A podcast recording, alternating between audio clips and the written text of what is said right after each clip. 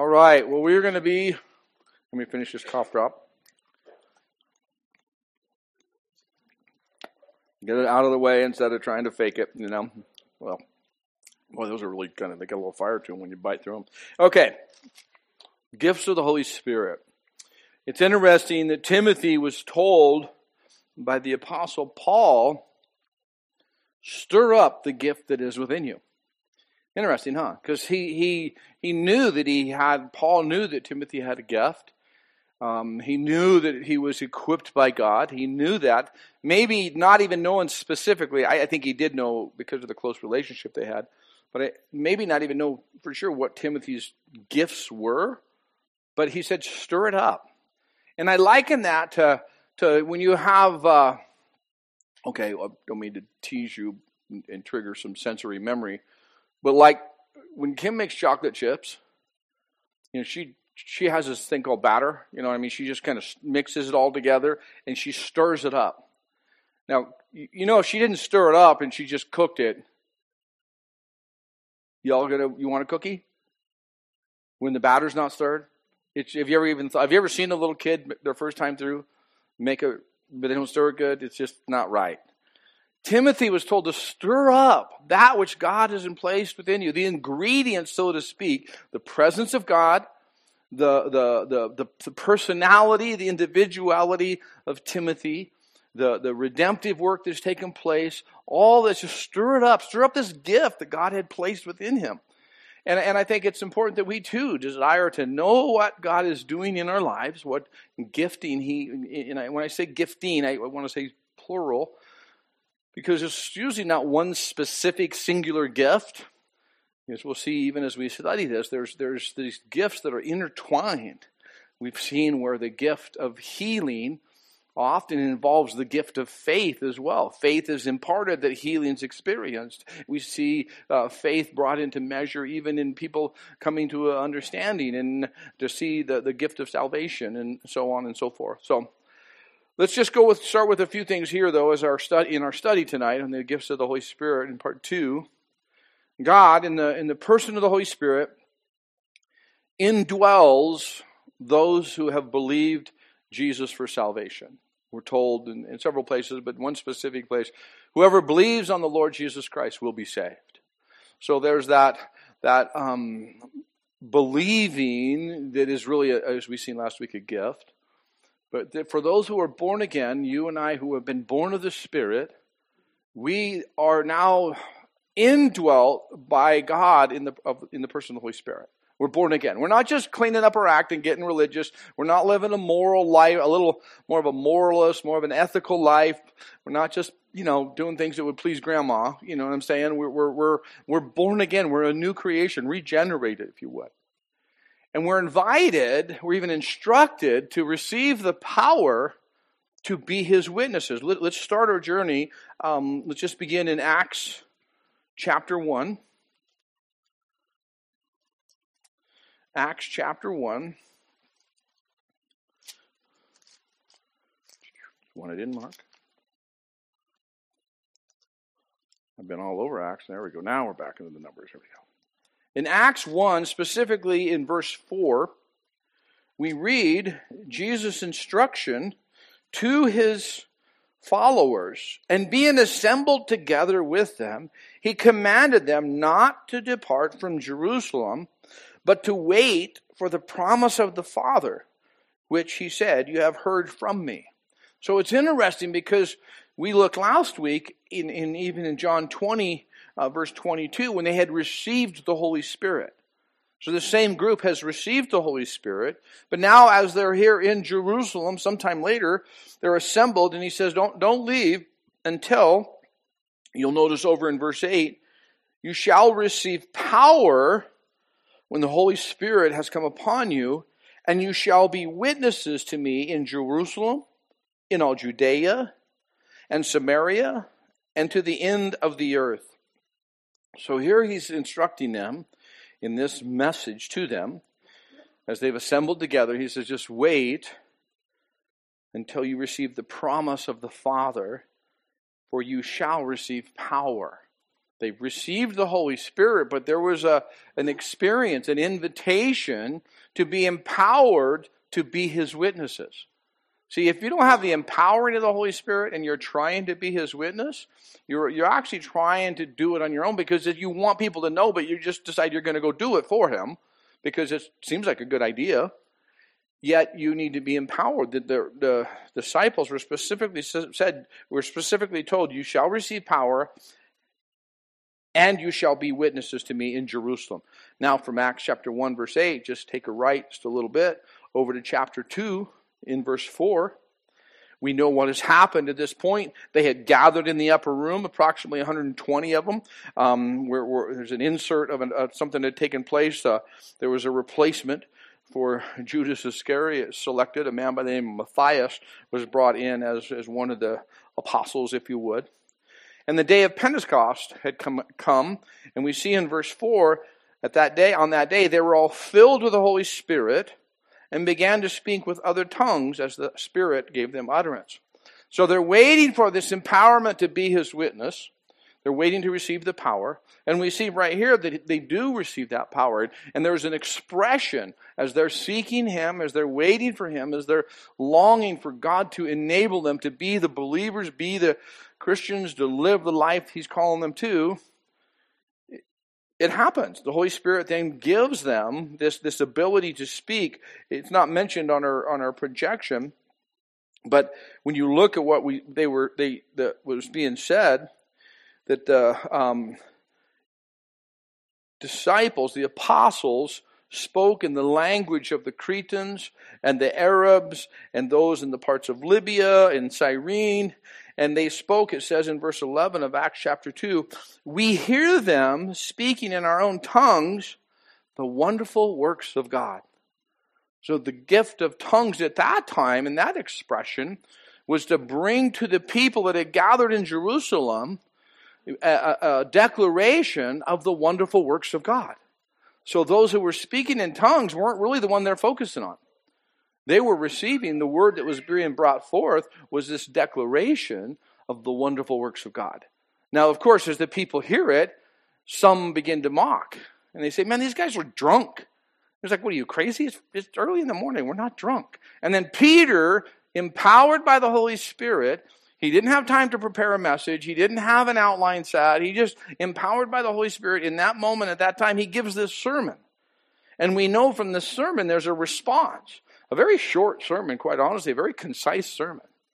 But empowered by the Holy Spirit because they wanted to be his witnesses and they waited for God's work. In verse 41 of Acts chapter 2, we see in verse 41 and 42, then those who gladly received his word, speaking of the, the message that Peter brought forth in the power of the Spirit, were baptized. And that day, about 3,000 souls were added to them. And they continued steadfastly in the apostles' doctrine, fellowship, the breaking of bread, and in, in prayer. So here's what's happening as we see this unfold. We see the church now in a living expression, empowered by God to go tell people about the salvation that Jesus has accomplished for humanity. And they're now empowered and they, they hear it and people respond to the message. You know, pretty, that's a pretty good altar call, right? I mean, 30,000 people or say, and, and, and, they make a commitment and they, and they make a life change. They, they were continued, they committed together. Now, empowered by the Spirit, enabled and equipped by the Spirit to live and love at a higher level. You know, we've, I've been sharing that a lot through First Corinthians. That's our calling to live and love at a higher level. To live in this manner that we are invited to, we need Him. We need Him. I know it seems obvious, but, you know, in the churches in the region of Galatia, a question was presented to those Christians living in that region. We read it in Galatians chapter 3, verse 3. Are you so foolish? Having begun in the Spirit, are you now being made perfect by the flesh? See, see what happened is in, in Galatia happens today. What happened in Corinth often even happens today. We can get started in the Spirit, literally a spiritual work. We didn't just, you know, earn our salvation or work it out. It's just a gift of God. And so, as we are now born, begun in the Spirit, we can incline, we can tilt towards accomplishing things through our effort, through our experience. Too often, we start well, depending on God, turning to Him for, for hope, um, literally for help for relief in situations, for wisdom to handle things, and for, for the love to know how to love because we experience a new love and, and then we need to how do I love like this? How do I how do I do this? So we start well, but then we can begin to rest on experience or expectation. They're both put together. So we begin well, maybe you can relate to it. Maybe it was a few days or weeks or months or years that you really were walking in a joyful dependence upon God. And then as you go along, it becomes kind of routine, and the routine starts to become in a bit of a rut. And then it's just regular attendance and regular meetings and regular schedule. And that regularity tends to lead sometimes to just repetition, just kind of repeating. We started with an expectation and a, and an awe and a wonder and an almost a fear of what God would do because we didn't even know what it meant to be born again. And now we're experiencing it and we kind of hit, I call it a little bit of a lull. Our hearts can become cold and we can just be going through the motions. Does anybody know what I'm talking about? A few of you maybe? It's kind of going through the motions. And, it, and it's risky, it's even dangerous.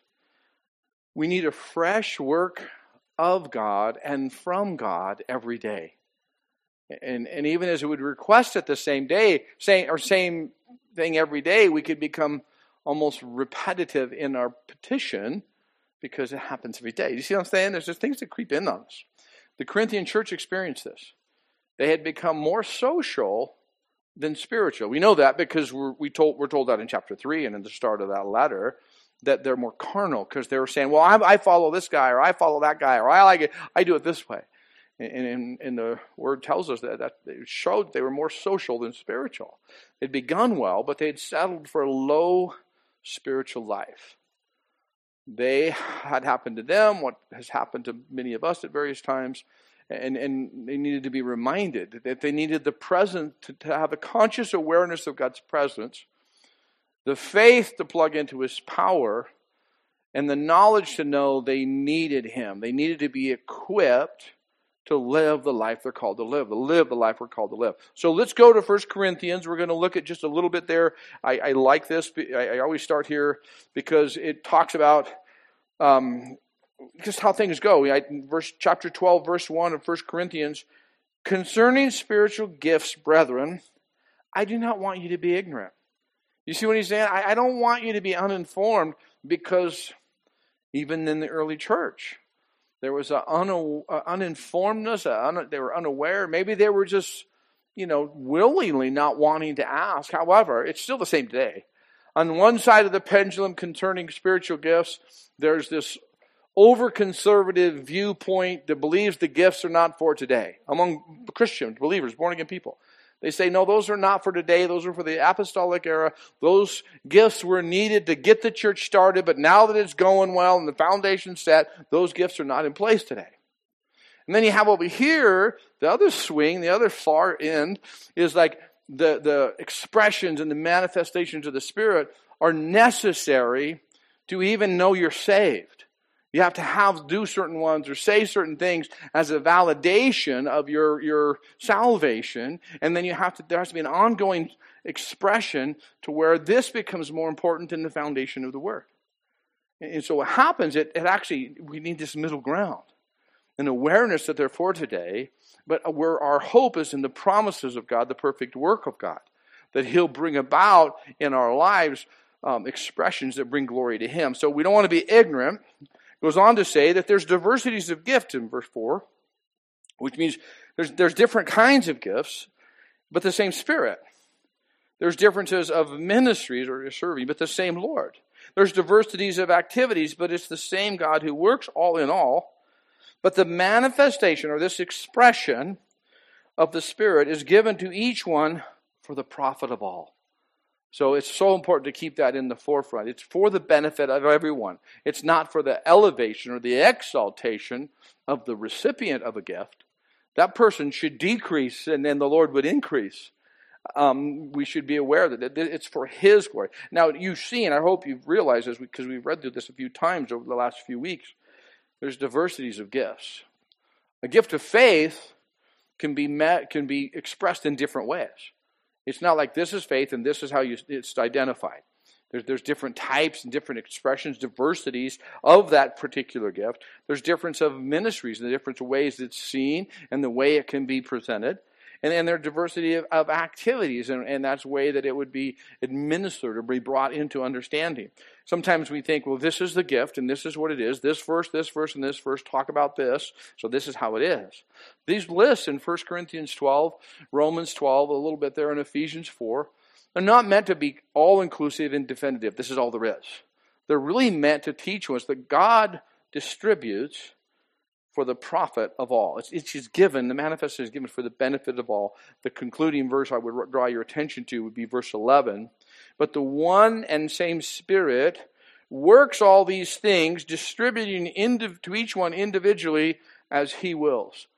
So important because it takes away competition, correct? How could you compete with another person? You know what they do, so you try to do it better because they have that gift, and if you do better, you'll get a better exam- better empowerment of that gift. Perhaps it's just natural logic.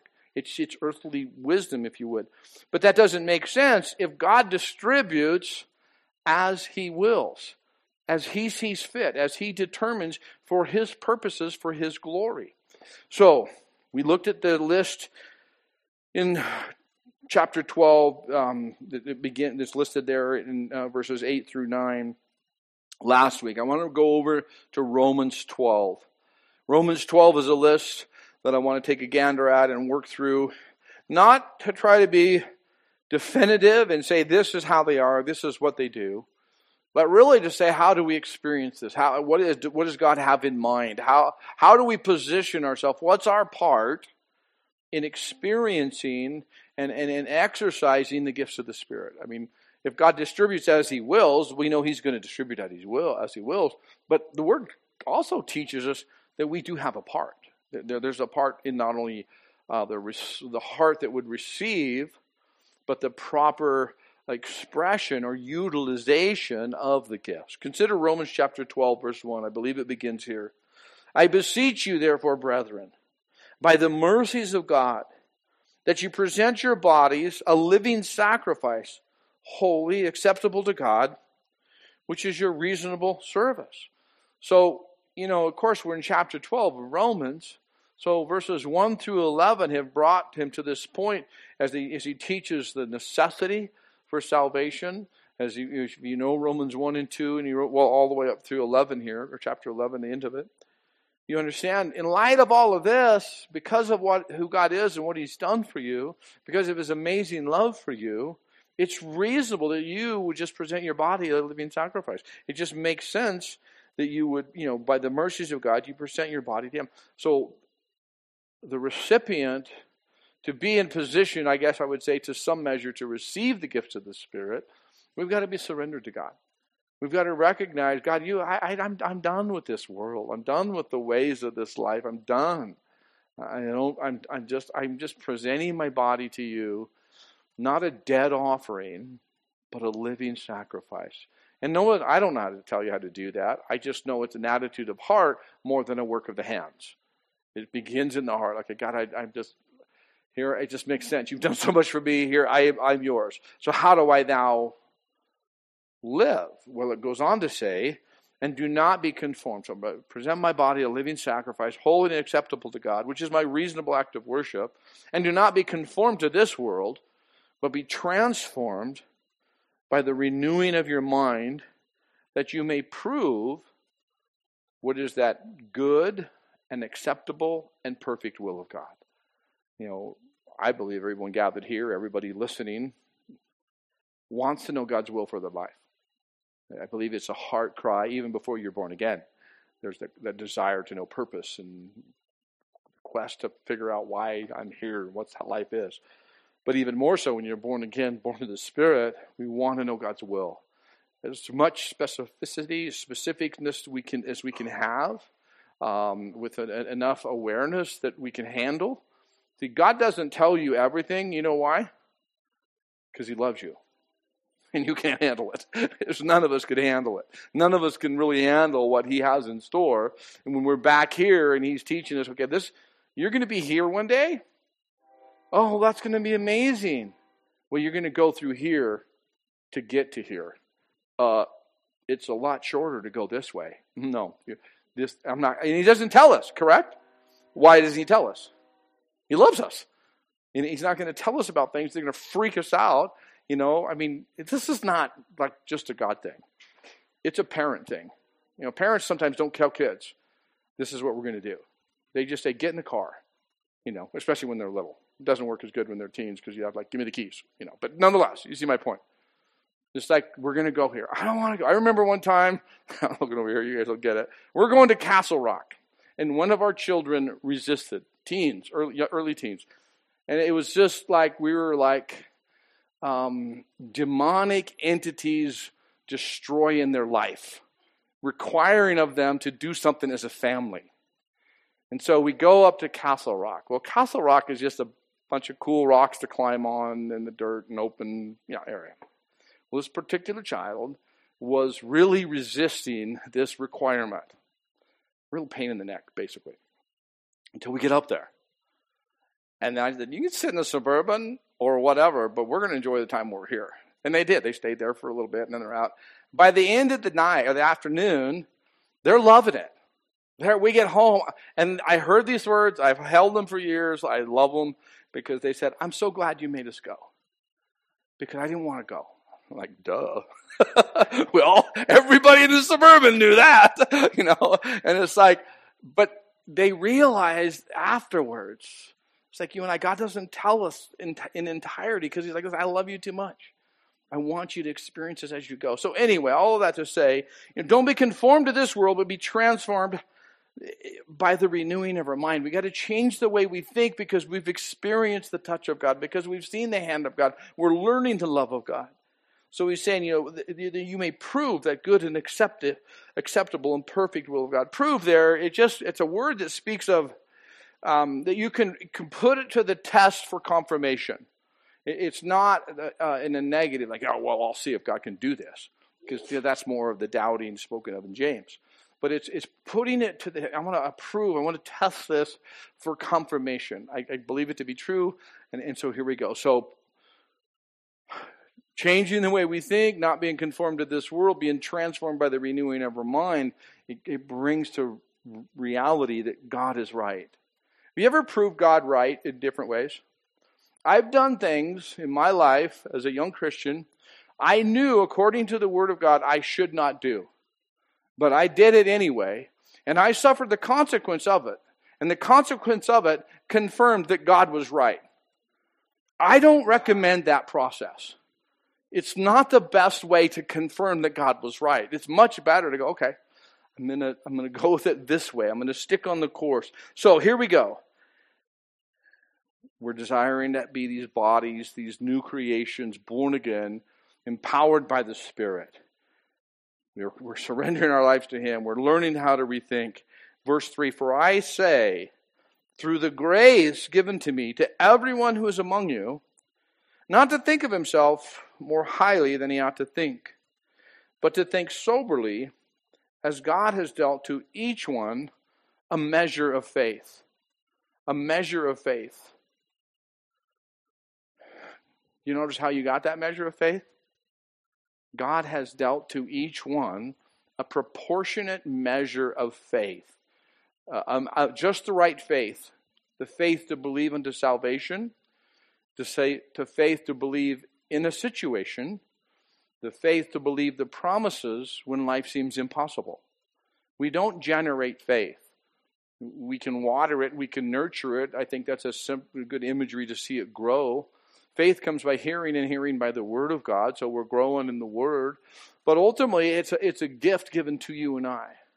I didn't, I, looking back, I describe my conversion experience I, you and I probably we describe the circumstances and the situations that led us to the realization, but it wasn't our choosing Christ as much as it was our responding to his love for us. It was his invitation. He even give us, according to what we're told, a measure of faith to believe the word of God. We weren't there, we didn't see him on the cross, but he gives us a measure of faith to believe the good news, the gospel of Jesus Christ. And he gives us that measure of faith, that portion, to be able to hold on to um, what, that, what those promises are. I want to read from uh, last Wednesday night. There was a question that come up in regards to this, and it was very insightful. I, I, that's why I want to share it now. The question or the request was Can you elaborate on how faith is a gift to certain believers? Um, the, the, point being, it, it seems to stand out as a gift that's for the individual more so than uh, uh, that's poured out through a person onto others. Does that make sense? Like we see the other gifts different way. Well, so think about this. How is the gift of faith brought into your life an encouragement, or how does it build up others? Well, it builds you up because you're walking by faith, but that walking by faith, this, this walking in the Spirit and, and, and seeing God's hand, is also a written or visible expression to other people. The transformation that's happening in your life is evident to other people, so that gift of faith that's taking place in the individual is actually impacting other people. Does that make sense?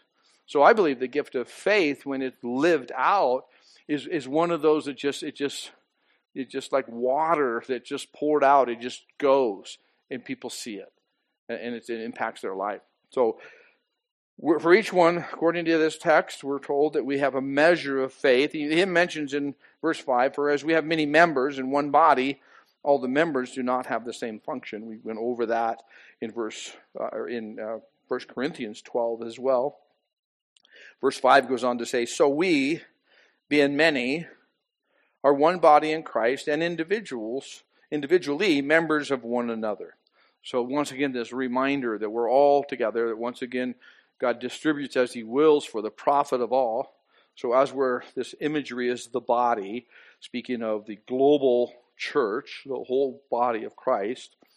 Having, verse 6, having then gifts differing according to the grace that is given to us, let us use them.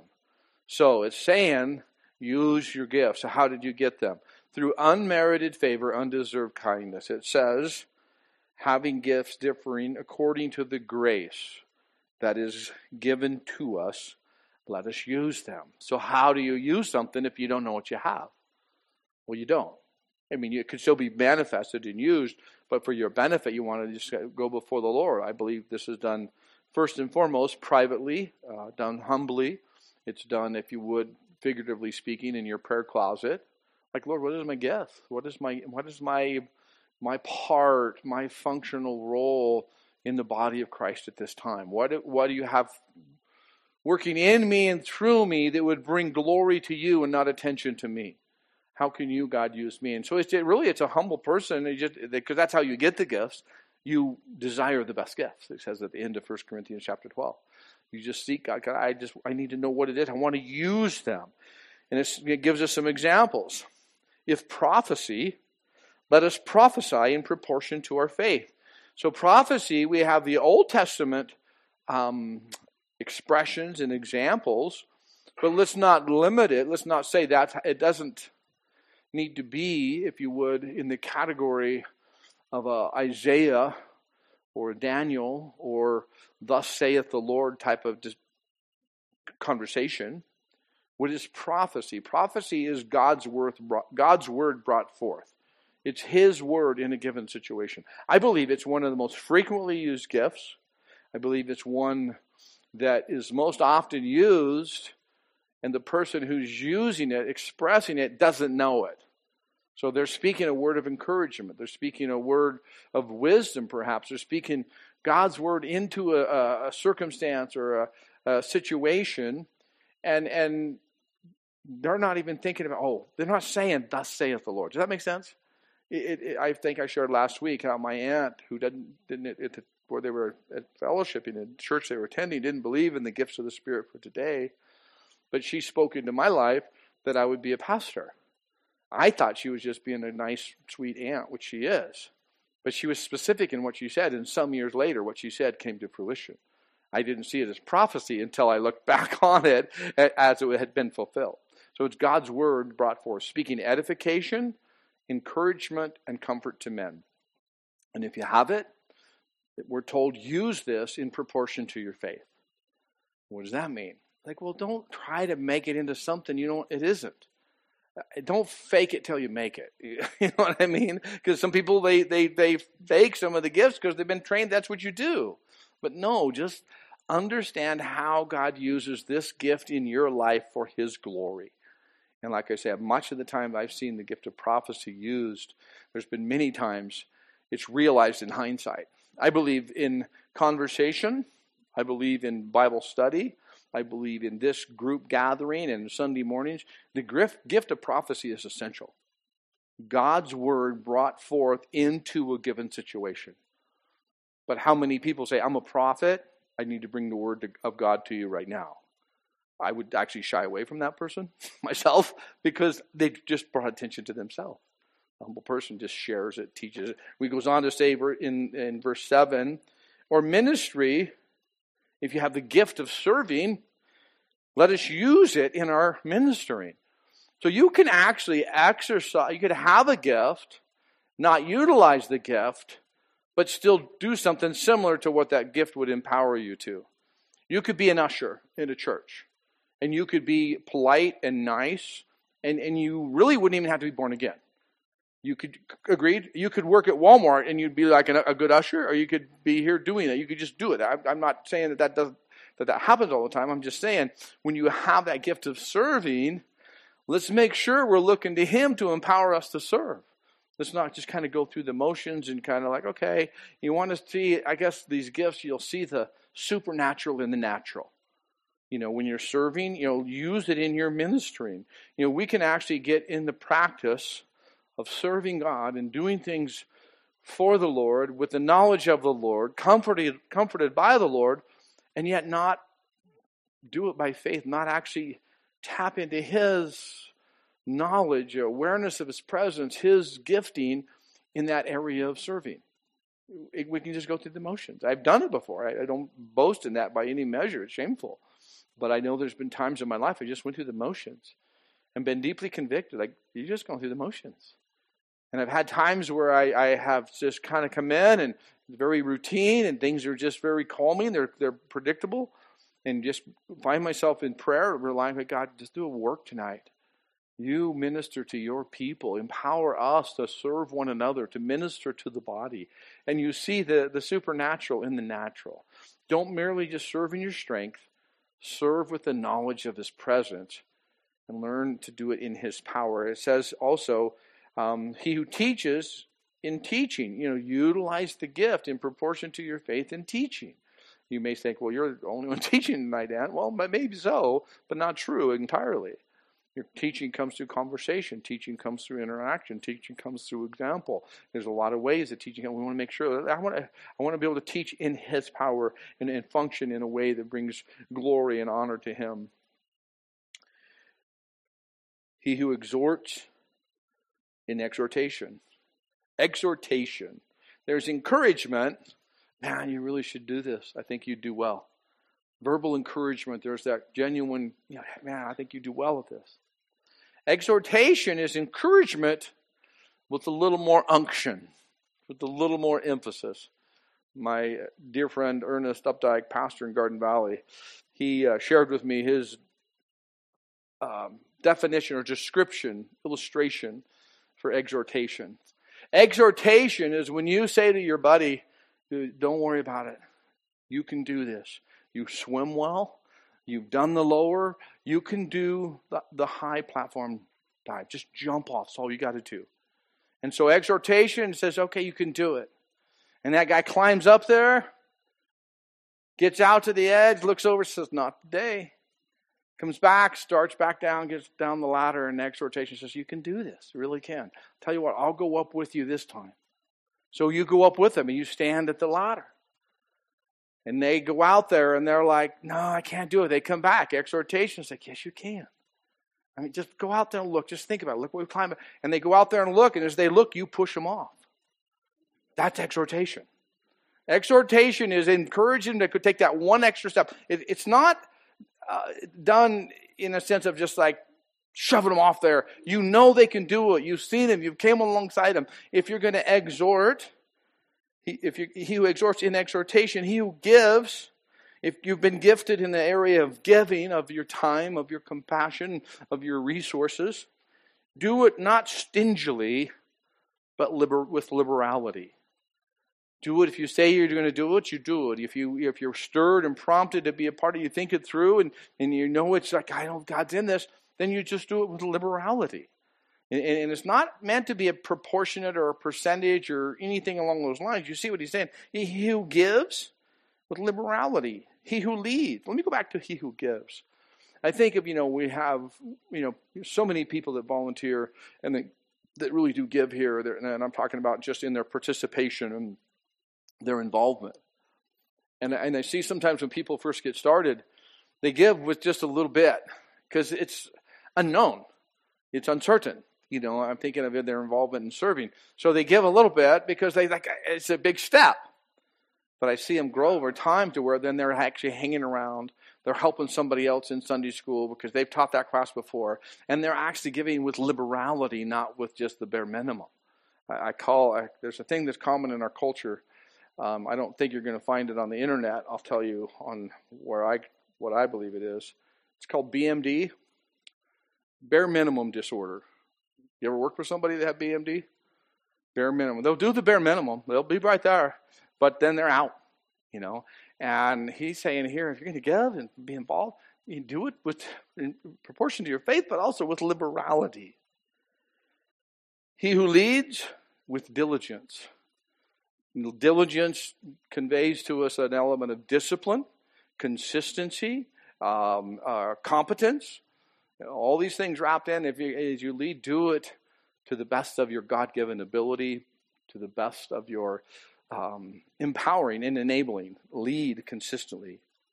He who shows mercy with cheerfulness. That's interesting, isn't it? You show mercy, do it with cheerfulness. Don't do it this way. You know what?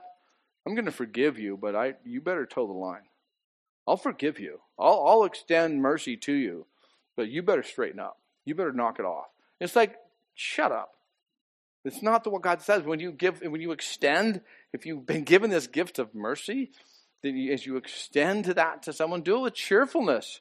Because if you are merciful to someone and you're not implying some obligation or debt or reciprocation, if you're merciful and cheerful, guess what? You really build that person up. That person is actually sees that this is a genuine work that they're experiencing and they, they enjoy it. The last one I'll mention is not on the list, but it is essential. Let love be without hypocrisy.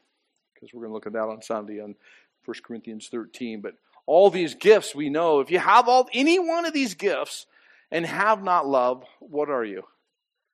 You remember 1 Corinthians 13? If you have not love, you are a, an obnoxious noise. And you can fill in the blank with the clanging cymbal or whatever you want to call it. Let's make sure love is the compelling force because love is the means by which these, these, this life and these gifts are imparted. So love is really the propellant to, to move it forward, so to speak. I want to wrap up our time. We want to get done here in just a few minutes. So let's close out with 1 Corinthians I'm sorry, Romans 13, verses 11 through 14.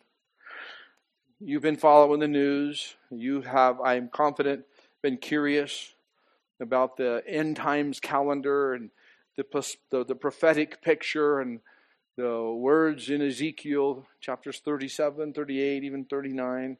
You maybe have been aware of prophecies speaking of the end times, of wars and rumors of wars, uh, earthquakes increasing in frequency and intensity, and all these different things that, you know, I believe most of you here are already considering those things and aware of those things. With that in mind, verse 11 of Romans 13, and do this, knowing the time that now it is high time to awake out of our sleep. For now our salvation is nearer than when we first believed. The night is far spent, the day is at hand. Therefore, let us cast off the works of darkness and let us put on the armor of light. Let us walk properly as in the day, not in revelry and drunkenness, not in lewdness and lust, not in strife and envy, but put on the Lord Jesus Christ and make no provision for the flesh to fulfill its lusts. Let's pray. God, as we are gathered here in your name and desiring to just see your hand, you know each one of us. You know those quiet petitions, maybe not audibleized in the form of a request, but a groaning of the heart. Our love, our desire to see loved ones know you, our love for them, and our desire for them to know you. Those who maybe aren't even aware of their need for salvation, those who have ignored you, and maybe some have even been very defiant towards you. And we pray for a work of the Spirit that they would experience what we've experienced, that they would understand your revelation, you would reveal to them their need for you, the knowledge of their own sin, and the forgiveness and life that you offer them that they would know what we know, God. We believe that's a, a work that you'll bring about in their lives. You'll even plant a measure of faith within them to receive the truth from you. We pray for that, God. You know our heart, you know our even confusion at times, and, and what will it take? What will it take? What will it take for them to come to you? Lord, we just pray for a work of the Spirit your work in their lives for their salvation. God, we pray also for those who are just struggling, cares of this life, the worry, the hardship, the fear, the things of this life have like a like a wave of has washed over them. And so we pray for that work that comes only from you, according to your word in Acts 3:19 the times of refreshing may come from your presence. For those who are born again who know you but are overwhelmed and waylaid by the things of this world may they be refreshed. May there be a work of the spirit in such a way that you get the glory god that they praise your name even in adversity even in difficulty even in hopelessness that they would experience your presence lord. Oh we thank you god Thank you for your faithfulness, Lord Jesus.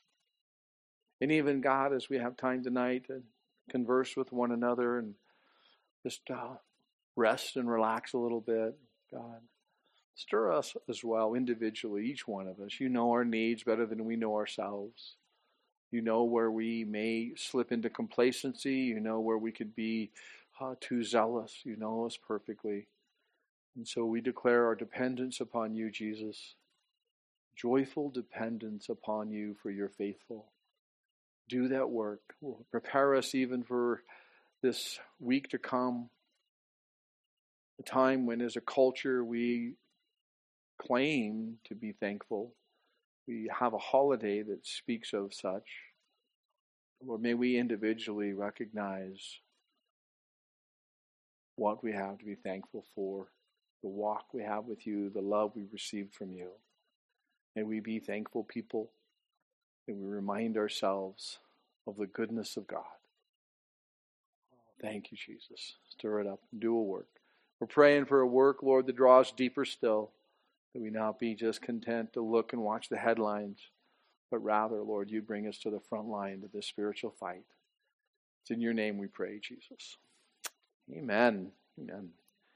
All right. Well, hey, we'll be. Uh, not gathering here next week, but I encourage you to connect with one another and give someone a call and um, be an encouragement to them. And we will see you after the holiday. God bless.